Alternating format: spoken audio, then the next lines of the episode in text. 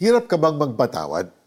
Ama, patawarin mo sila sapagkat hindi nila nalalaman ng kanilang ginagawa. Ito marahil ang isa sa pinaka-amazing na statements ni Jesus na mababasa natin sa Bible. Jesus was extending love and forgiveness to the people who had him crucified, even if they were not sorry at all. Can you imagine? Habang nakapako si Jesus sa krus, sugatan, duguan, at unti-unting namamatay, nakuha pa rin niyang magpatawad sa mga taong nanakit sa kanya. At sa halip na isipin ang sarili, ay kapakanan pa rin ng ibang tao ang nasa isip niya.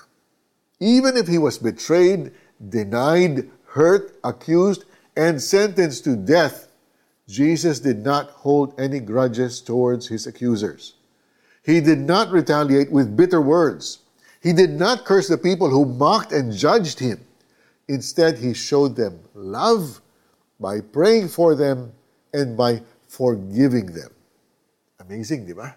The first thing Jesus did was to pray for his enemies and release forgiveness to them, even if they never sought that forgiveness. Tumawag si Jesus sa and entrusted his enemies to his heavenly Father.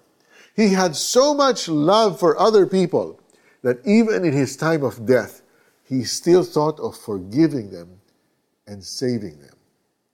Nahihirapan ka bang magpatawad ng isang taong nakasakit sa iyo? Or natitempt ka bang gumanti sa kanila in some way?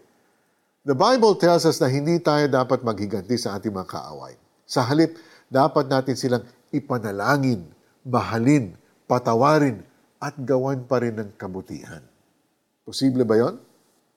Yes. Jesus was human and yet he was able to extend love, forgiveness, mercy, and grace to the people who hurt him.